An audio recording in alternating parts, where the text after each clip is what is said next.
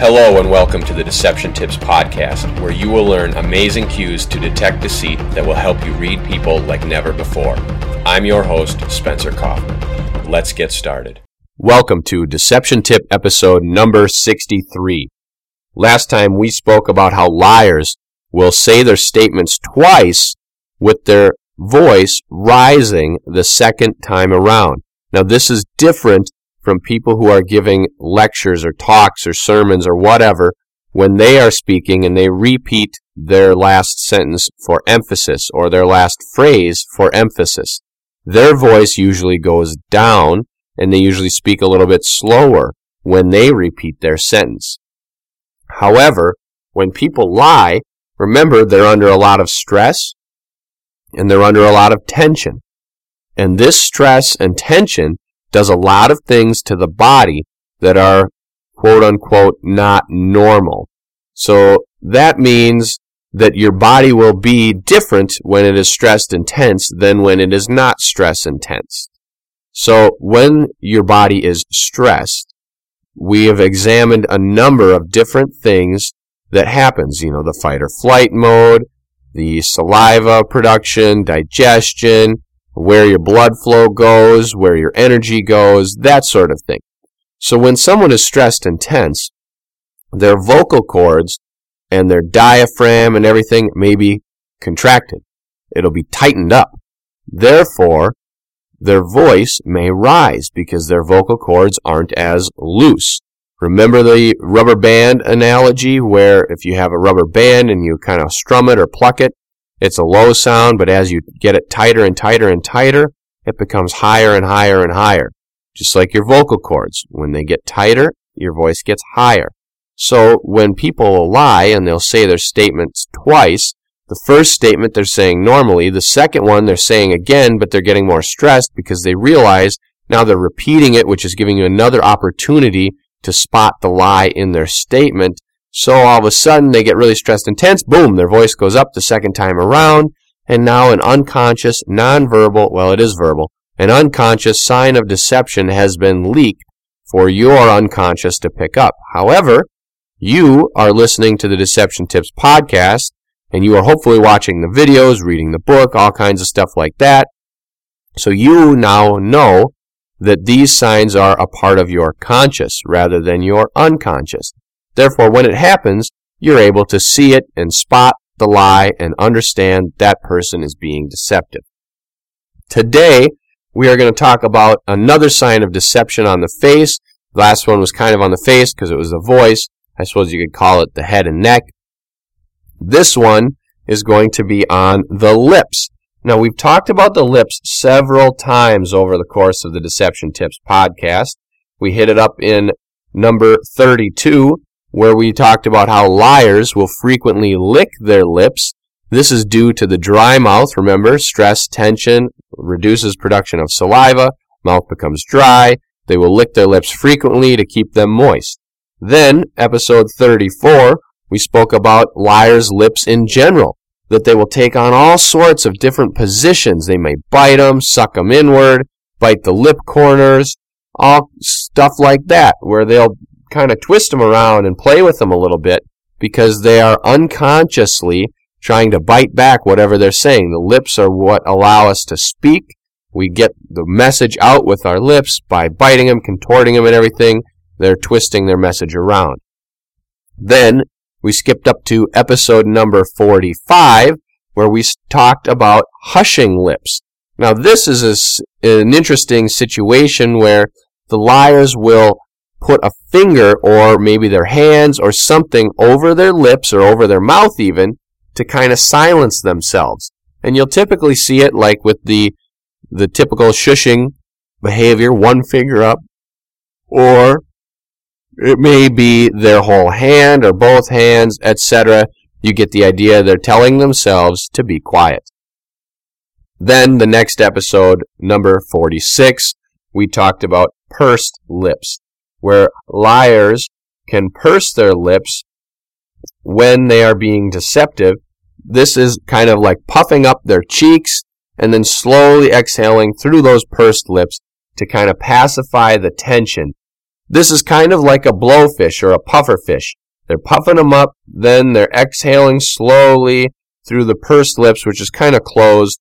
This is to release the stress, release the tension that's happening. Then today, episode number 63, we've got something called chimpanzee lips. So here it is, deception tip number 63. Liars may sometimes breathe in through the nose and out through extended lips like those of a chimpanzee.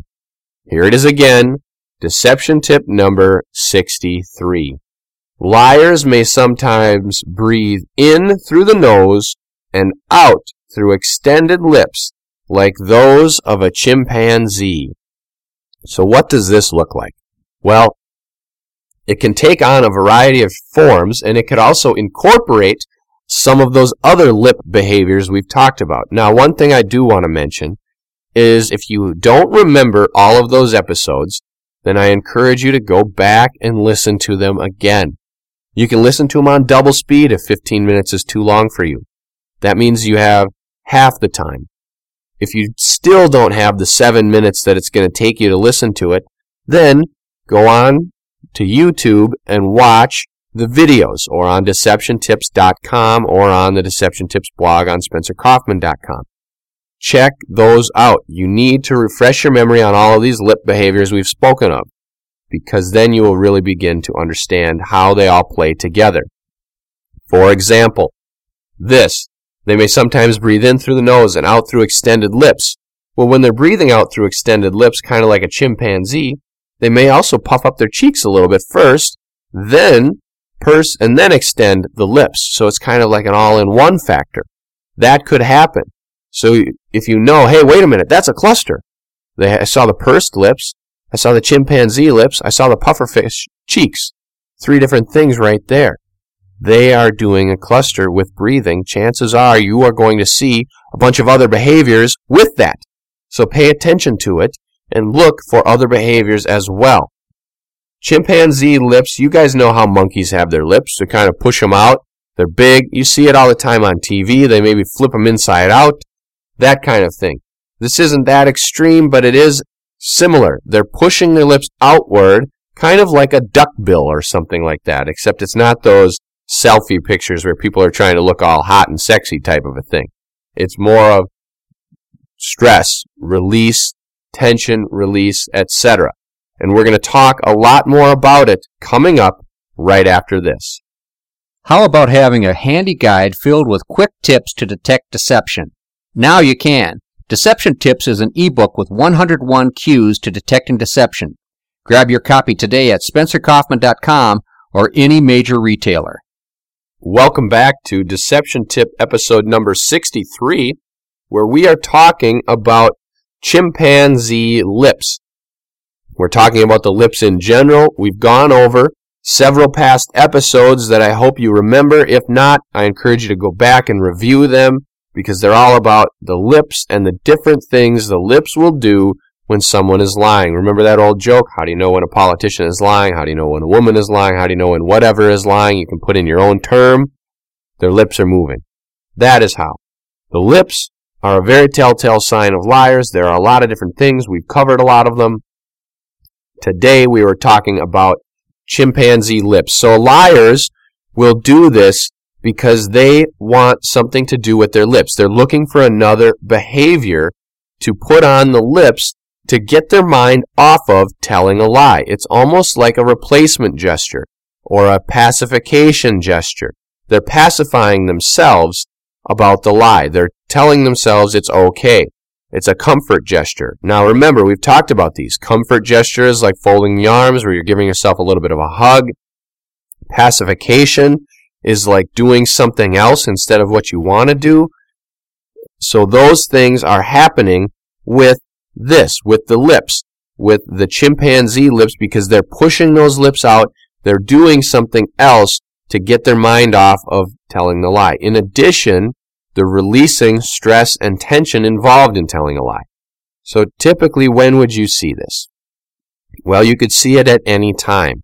Usually, though, you're going to see it at the end of someone's paragraph or sentence or whatever. When they're done kind of making their point or making their case, you're going to see this behavior. Why?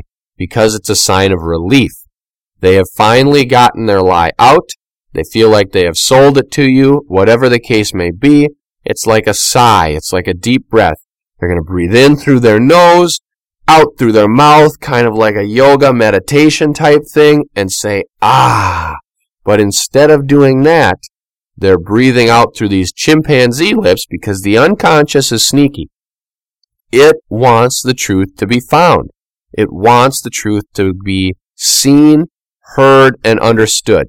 That means that when this relief of ah goes through the conscious and it does all these behaviors, the unconscious is going to say, wait a minute, I want the truth to be heard.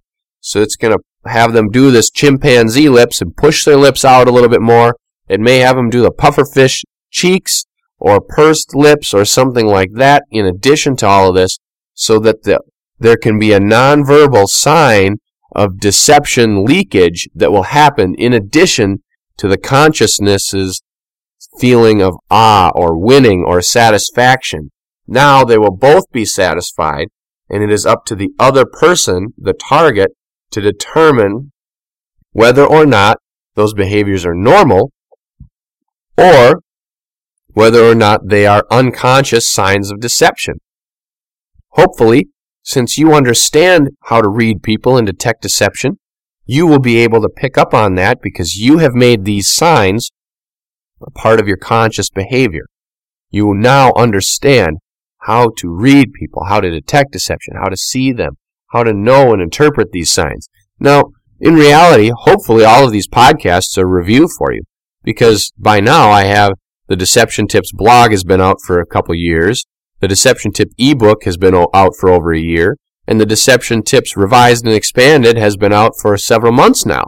Therefore, you hopefully you've read all of these and you understand them. So all of these podcasts are just a little bit more of an in-depth look at these signs of deception. It's more review for you, more confirmation.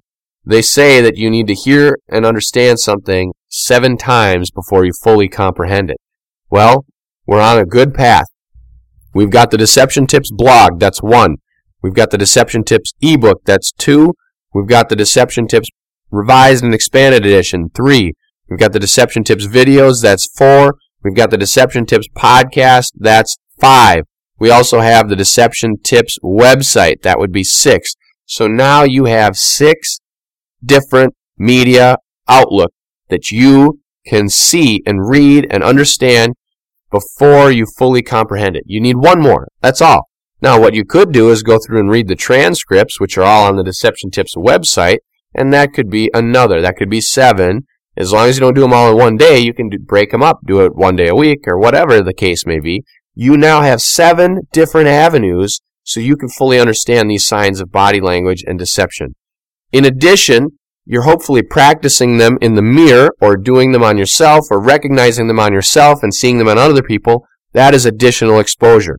So just with these outlets alone, you've got six or seven different ways to get introduced and familiar with this information. Then in the real world, where you're incorporating it and paying attention to it on yourself, you may have a few more ways. So, there's no excuse. You will be able to learn to detect deception. It is a teachable skill. This is something that you can definitely do. It may not seem like you are able to. You may not feel like you are able to, but you are. You are good at reading people. Because when you become good at reading people, you don't necessarily know it. All of a sudden, you're just going to know. You're going to feel like something's off. You're going to know something's off. You may not be able to pinpoint each exact little behavior and explain it to the person who's lying like they do on TV. If you've ever seen that show Lie to Me or The Mentalist or anything like that. That's kind of like advanced. That it's so advanced that there aren't a, even a lot of people that can do that really that aren't that knowledgeable. It's it's just kind of an anomaly that someone is actually like that. They do that for the TV and for education and things like that. It's just more for the show. Now, can people really be that good at reading people? Yeah. There are people on stage that call themselves mentalists or whatever that they specialize in psychology and reading body language. You could do that if you want. Anyone can. It's teachable, it's learnable. So, I want to thank you for listening to the Deception Tips podcast. I hope that you'll share it with your friends, subscribe to the feed, check out the Deception Tips videos, the blog, and take a look at the books I have available. And as always, tune in next week for a new Deception Tip.